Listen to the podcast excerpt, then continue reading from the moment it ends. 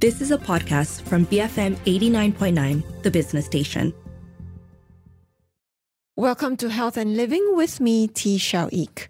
Now, the spine has a normal curve to it, which is intended to help distribute your weight evenly and allow your body to withstand various stresses that occur when we go about our daily movements and activities. But what happens when the spine develops an abnormal curvature in a condition that we will be discussing today known as scoliosis? Joining me on the show via Zoom, Dr. Rajesh Singh, consultant orthopedic surgeon surgeon to set the story straight on scoliosis and to address some common myths and misconceptions that often abound when it comes to this condition. How are you, Dr. Rajesh? You like my little pun there? I love it. I love it. Slipped in there so smoothly. Thank you very much. So, um, when it comes to well, I don't want to say the the average or typical spine. I, I guess um, what a healthy spine should be or should look like. Um, can you describe that and how this idea of the curvature uh, should be? Okay. Um, look, I think that's a lovely place to start, right? I think this idea of normal is highly overrated, um, and I have thought that from when I was a boy. Now, the idea of a healthy spine is really good one. And the idea of a healthy spine is basically a spine that you're not aware that you have. It's a part of your body that just works and you don't know that it's there. And I think a patient really brought it home to me. Um, they had a shoulder problem. I treated the shoulder problem. And then when they came and sat down and I asked, How's your shoulder? They said, I don't know, it's there anymore. And I thought, oh, well, I suppose that's that's kind of a good way to describe it, right? Because you don't really think about your body parts. It just kind of there and they do what they have to do without sort of too much um, attention grabbing, uh, name calling, or call for attention. Mm-hmm. So a healthy spine is one that does what it does quietly um, without you knowing that it's there. Mm-hmm. So, how do we know that it's not doing what it's supposed to do, right? So, um, I feel very frequently um, lower back pains, for instance. I know that's um, generally muscular in nature, uh, but but is that it? Is it when um, pain occurs when it shouldn't? Is it when I'm not able to do what I should be able to do for daily activities? Okay, so let's start with this theme of the aging spine. Now, everybody ages, and as they age, their spine ages, and the flexibility of the materials that form the skeletal system change with age. So everyone has sort of an expected function of their spine.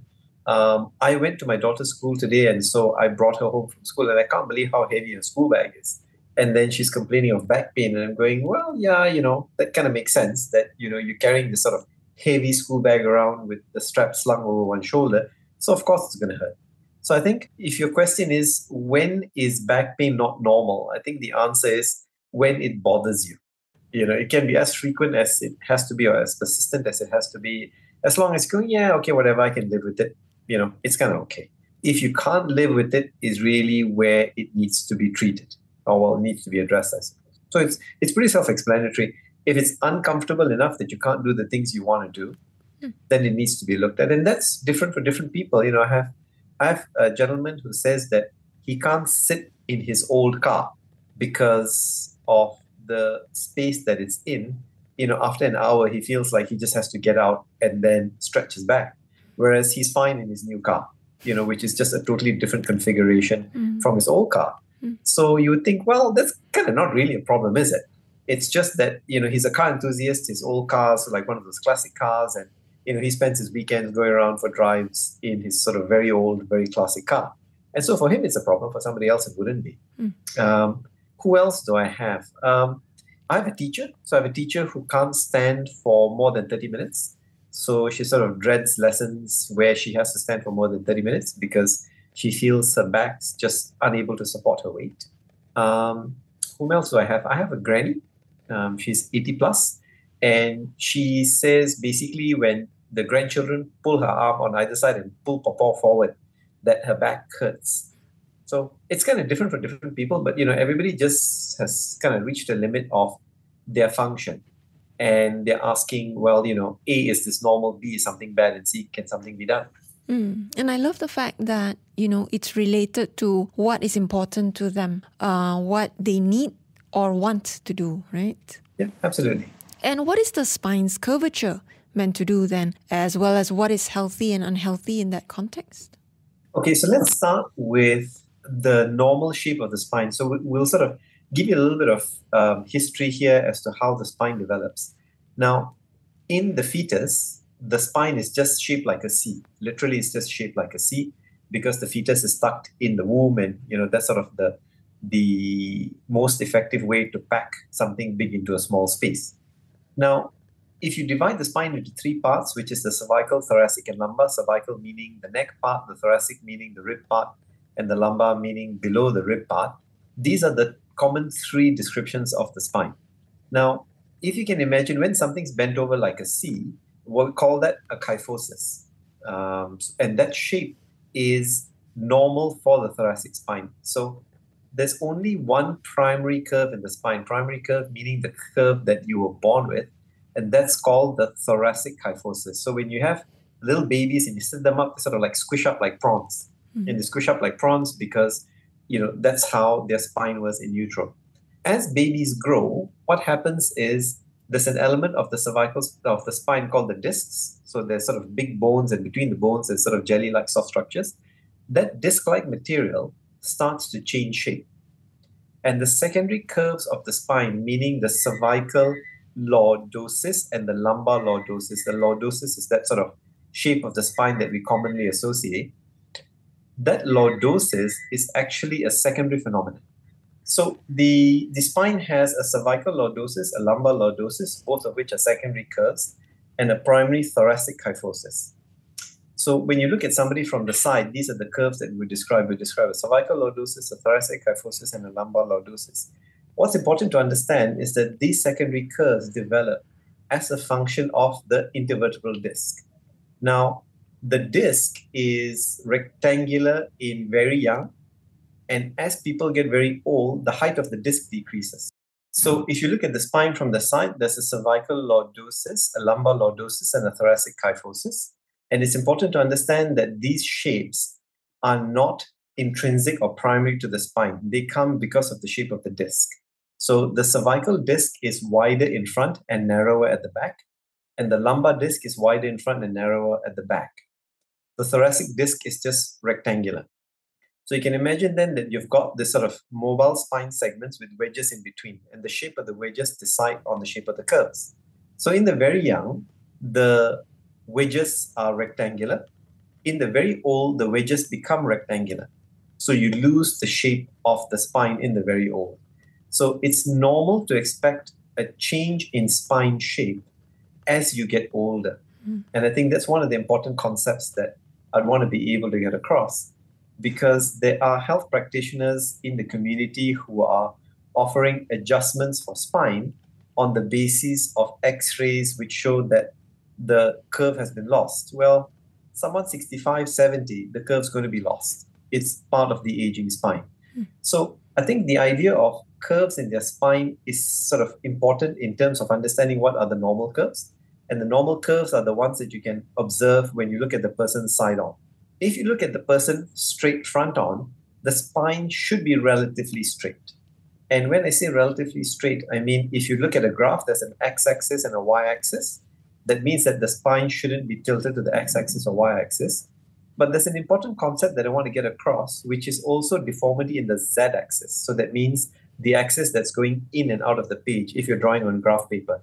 X-axis goes up, y-axis goes uh, across, and the z-axis is the axis that goes in and out of the paper. So it's a lot of um, there's a lot of confusion about scoliosis when I use the term scoliosis because people go, well, my spine doesn't look like a snake that on the x-ray or you know my body isn't all bendy um, like i see on the pictures on the internet but it's not just that so a scoliosis means that the spine is deformed in one or more of the three axes which is x y and z now this is a little bit complicated and i've been thinking of a way to describe it and i think the best way i can describe it is one day when i was having nasi kandar i looked at the guy on the picture.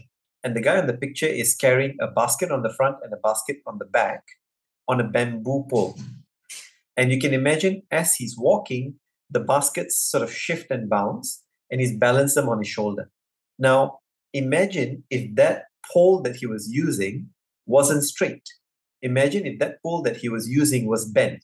What would happen?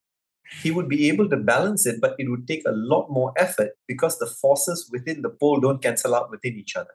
And I think that's sort of a key fundamental concept that is difficult to explain when you're talking about a bent spine because people are thinking about it in terms of a bent piece of wood or a bent piece of metal. But that's not the character that we're interested in. That's not the functionality of the spine that troubles people in the scoliosis. Functionality of a spine that troubles people in the scoliosis is the fact that you've got this piece of wood which is supposed to be able to bend and flex and bounce and balance, and suddenly it can't do those things correctly, right? Mm-hmm. So you really have to think of the spine in terms of a very dynamic structure and a dysfunction in a dynamic sense rather than just aesthetic sense. And the confusion comes about because you know we look at spines on X-rays, we look at spines on MRIs.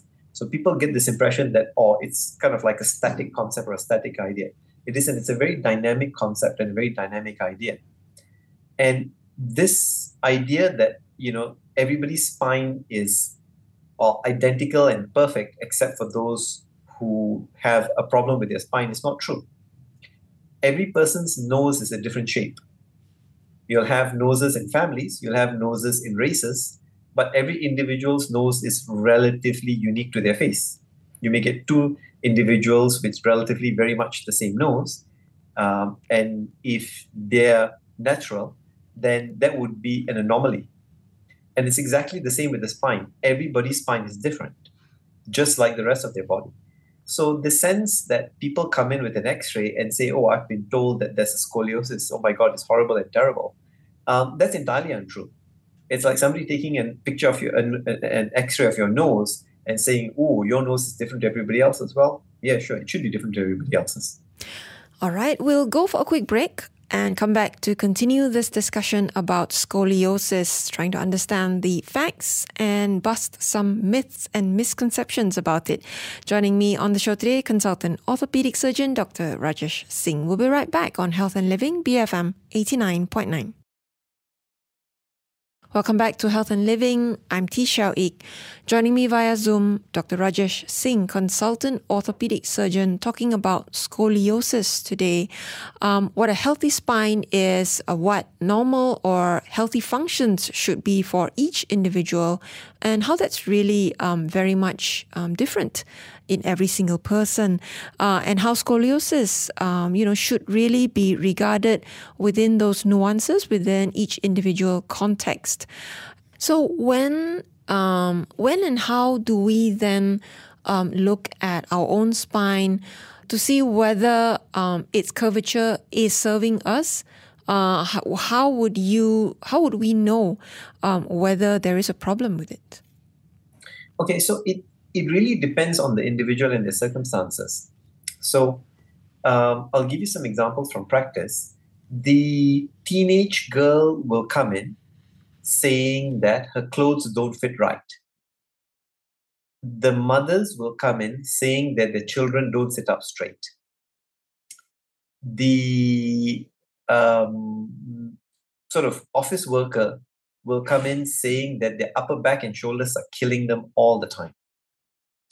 Um, and these are for you know mild cases or moderate cases where there's no sort of very significant spotted a mile away deformity right so those, those are the scoliosis i'm talking about the sort of abnormality in body shape where it's clearly obvious from afar that the spine's clearly not straight so you know so instead of having a piece of wood that's sort of a little bit twisty and bendy you're talking about a piece of wood that's like you know L shaped or T shaped or something, right? That's clearly abnormal. So in those cases, there's a structural problem with the spine that means that in its formation, the spine didn't form correctly. Some of the elements that go into the genetic template that produces the elements of the spine didn't happen correctly. And because they didn't happen, the spine is bent. So that's not what we're talking about. We're talking about the vast majority of a variety of normal of people who come in. Then, for those examples you gave, a teenager whose clothes don't fit right, um, kids who don't sit up straight according to their parents, um, again, then, how do we go on to say this is a problem Uh, that would require some form of correction if it doesn't cause them actual functional problems or pain? Okay, so this is one of those things which is really dependent on how much does it bother the person and how much effort are they willing to put in to correct it and how correctable it is. So the first thing to say is that the shape of the spine is eminently pliable, right? And I'm not saying that you can correct the deformity permanently, but if you think of the spine as a block of, you know, a series of blocks one on top of another, if the blocks are slightly rotated or tilted, you can rotate them or tilt them back. And that's done using muscle power. So in my practice, if I were to see that child whose parents says, you know, their shoulders are always lopsided and they won't sit straight no matter how much I scold them, beat them, etc., etc. The first thing I would uh, do is I would examine them and I would look at whether the child has reached full height or not. Because structural deformities of the spine are amenable to correction, um, largely during the period of growth. So if they're not growing, there's not much you can do about it.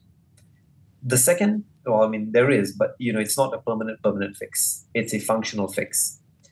If they're beyond the period of growth, then I look at them and I work out: is this a structural scoliosis? That means that is it a broken spine in inverted commas? Was there something deficient in the template and formation of the spine, or is it just a variety of normal?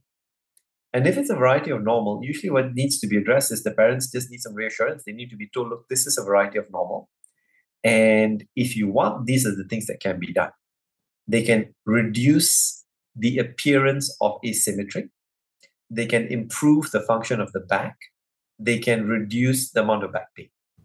And sometimes that's really all the information that the parents need. You know, I have I've got a few under follow-up where the kids are sitting exams and the parents say you know they won't sit down for more than three hours because the back hurts or they can't concentrate for more than two hours because the back hurts so in that circumstance you know i'd look at it a little bit more closely and say well you know let's look at the various elements of the spine see whether there are any pain generators see whether we can address those pain generators or not um, and then once we get rid of the pain allow them to have some functional rehab so controlling pain in spine is a huge topic like like really massive topic and sometimes a controversial topic. Um, but for the purposes of what we're talking about today, it's basically we look at the spine function and we say, can this person use their spine, i.e., can they be instructed by the physiotherapist? Can they undergo a program of rehabilitation to be able to strengthen the different elements of the spine in order for them to have a straight, pain free, high function spine? And if the answer is no, because they have pain. Then we would look at procedures where we numb the joint for a while so that, or get rid of inflammation of the joint, or regenerate the joint so that they can participate more fully in a proper rehab program. Hmm. I notice you haven't mentioned things like braces and surgery, which is what comes up when I just type in scoliosis. Correct. That's why clickbait exists, and there's lots of. okay, so uh, the idea is surgery is for a scoliosis which is unacceptable. Now, notice I phrased that very carefully. Surgery is for scoliosis that's unacceptable. And I'll tell you why I say that. When I was training uh, in orthopedic surgery, there was a particular case conference we had. That's where we have surgeons invited from around the world and they come in and you know we exchange notes and discuss cases. And in this particular situation, the case that was being presented was a teenage girl, probably late teens, maybe, you know, 17, 18, 19, somewhere around there. And she had, to me, what was a variety of nose shape, right? Her spine was a little bit crooked. It wasn't a structural problem, as in there were no defects in the bone, there was no defects in the soft tissue, there was nothing to say that there's something structurally wrong with the spine. So the analogy I make is she just had a variety of nose shape. So we went through the whole history and examination and etc. etc. etc. And this young lady's complaint was that her clothes didn't fall right. And the surgeon was prepared to offer her surgery on that basis.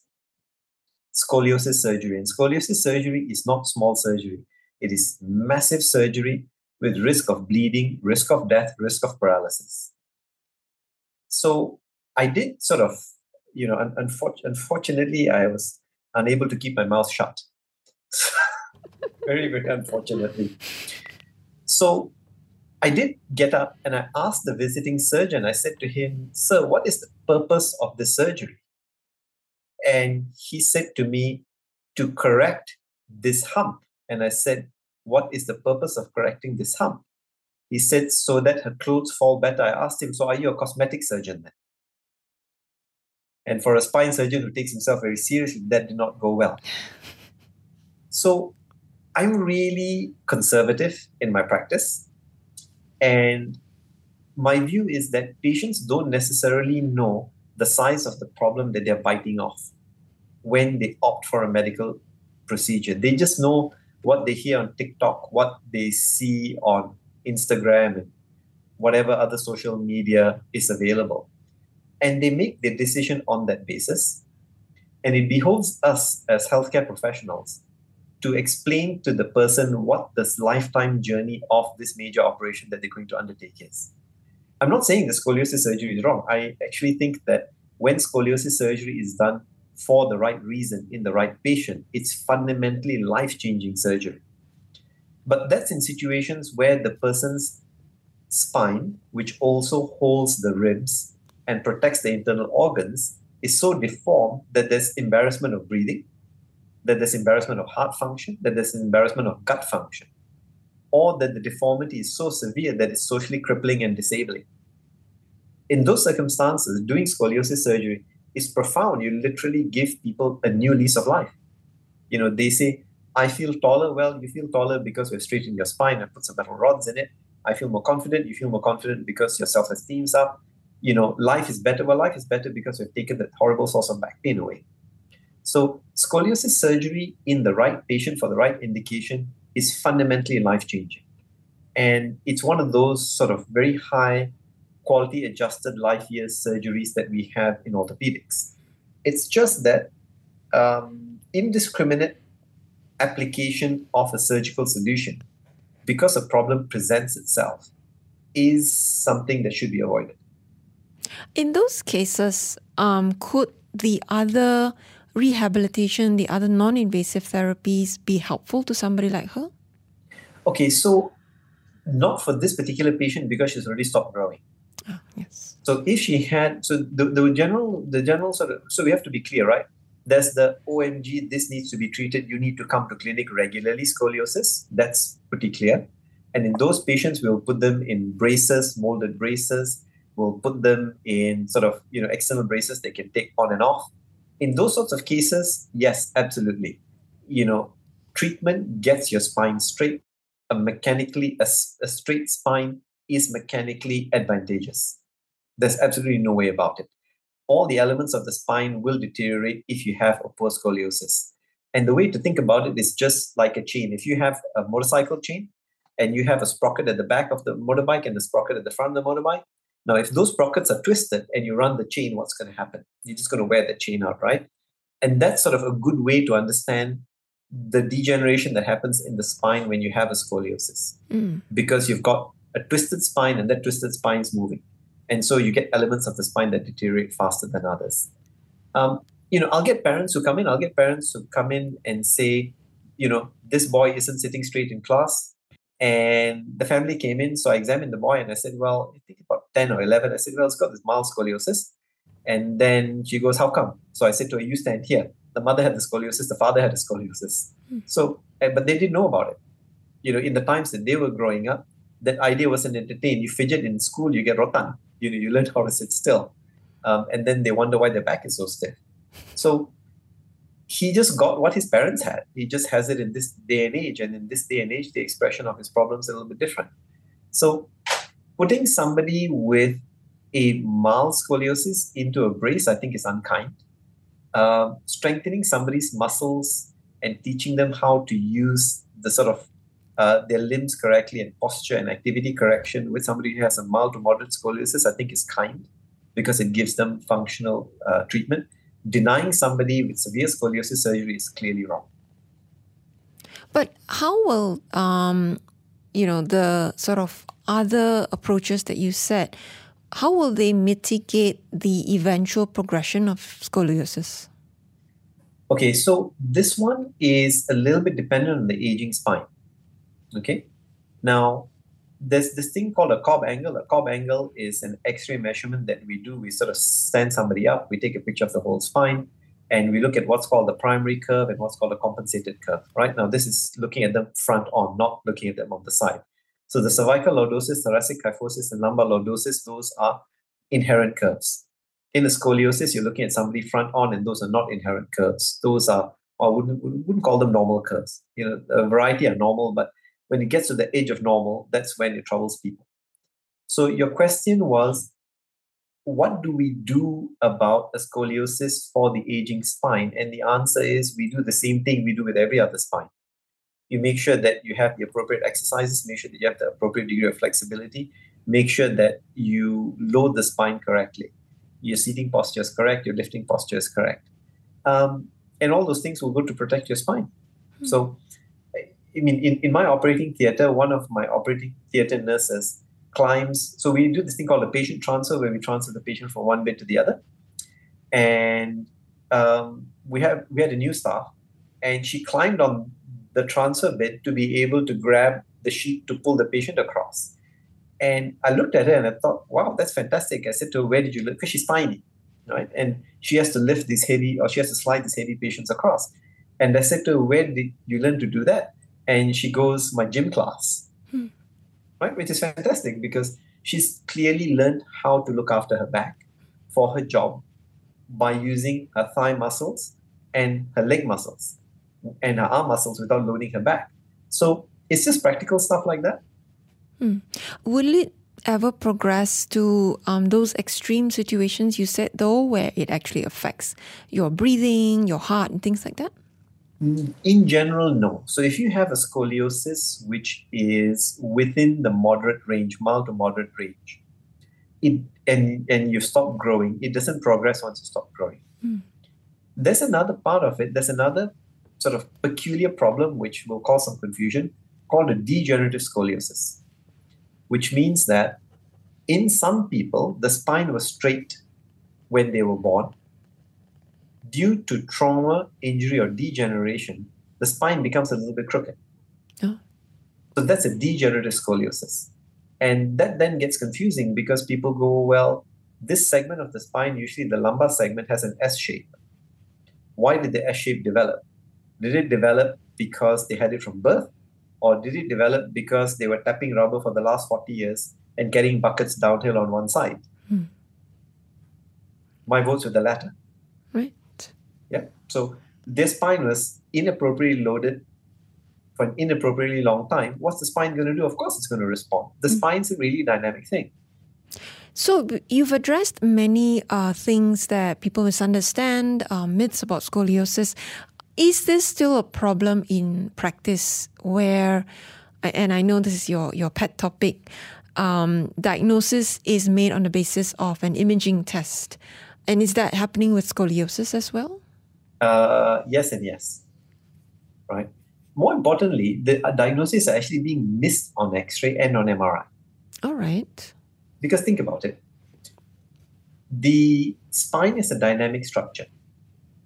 If you have a z-axis scoliosis, that means you can only see the scoliosis when you bend forward or when you bend backward.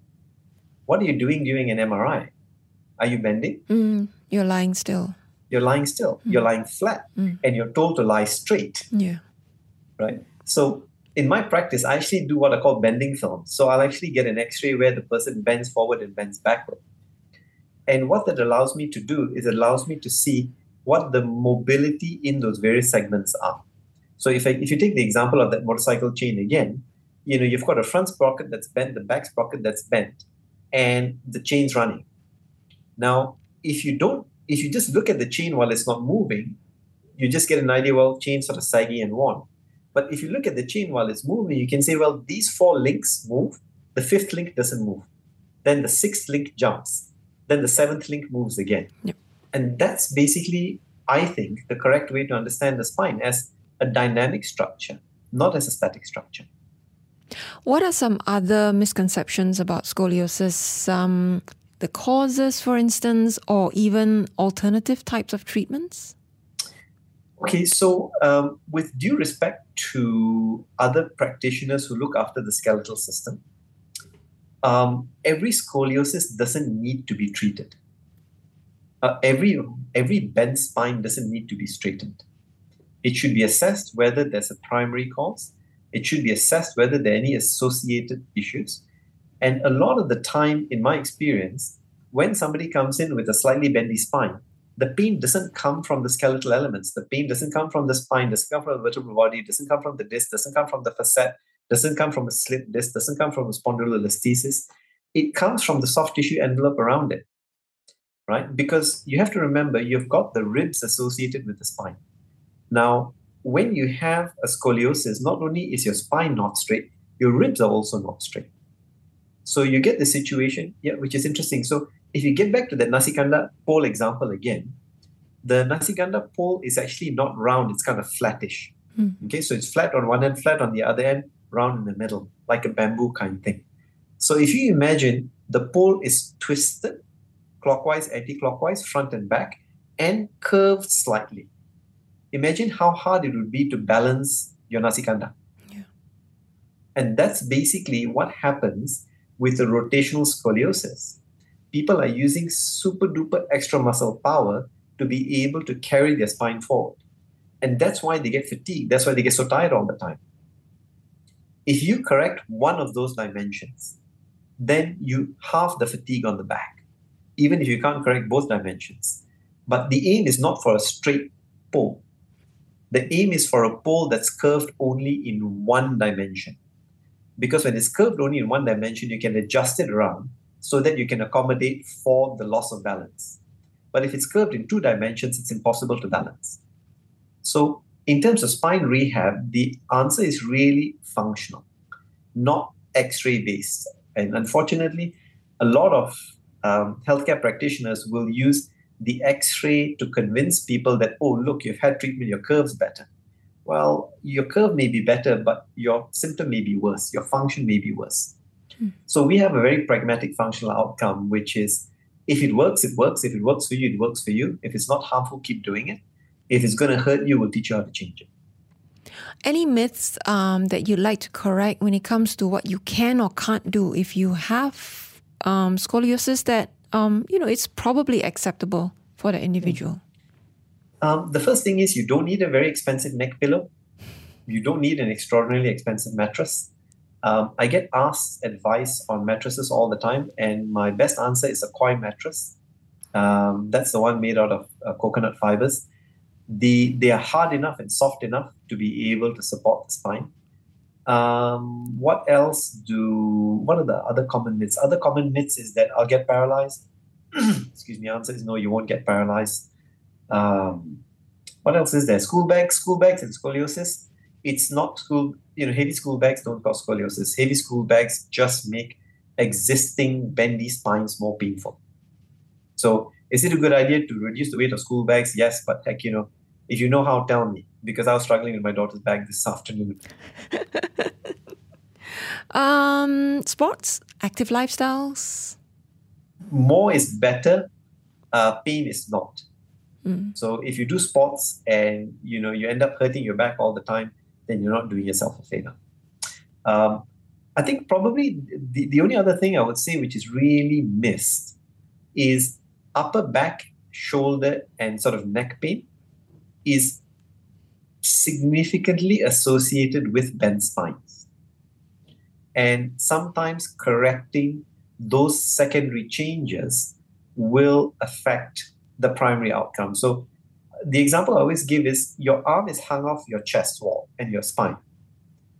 If you had no arms, and but you had shoulder blades, and you put a backpack on, the backpack strap was very tight on one side and very loose on the other. That would affect the comfort of your back. So I find a lot of shoulder problems, people have an adhesive capsulitis, a frozen shoulder, that they'll develop upper back and neck problems. Because when the movement of the upper limbs restricted, it's like having a backpack with the strap tight on one side. Mm. So in those patients, I wouldn't address the scoliosis. I would actually address the shoulder. And I'd address the shoulder to offload the spine. Just think nasi kandar poles and how you're going to load them. Mm. So, as a final message, um, what is the bottom line when it comes to living with scoliosis? Every body is different. If it works for you, it works for you. If it doesn't work for you, have it looked at. But fundamentally, every body is different. Hmm. Thank you so much, Dr. Rajesh. I've been speaking to consultant orthopedic surgeon Dr. Rajesh Singh, and he's been straightening out scoliosis for us on this episode of Health and Living BFM 89.9. You have been listening to a podcast from BFM 89.9, the business station. For more stories of the same kind, download the BFM app.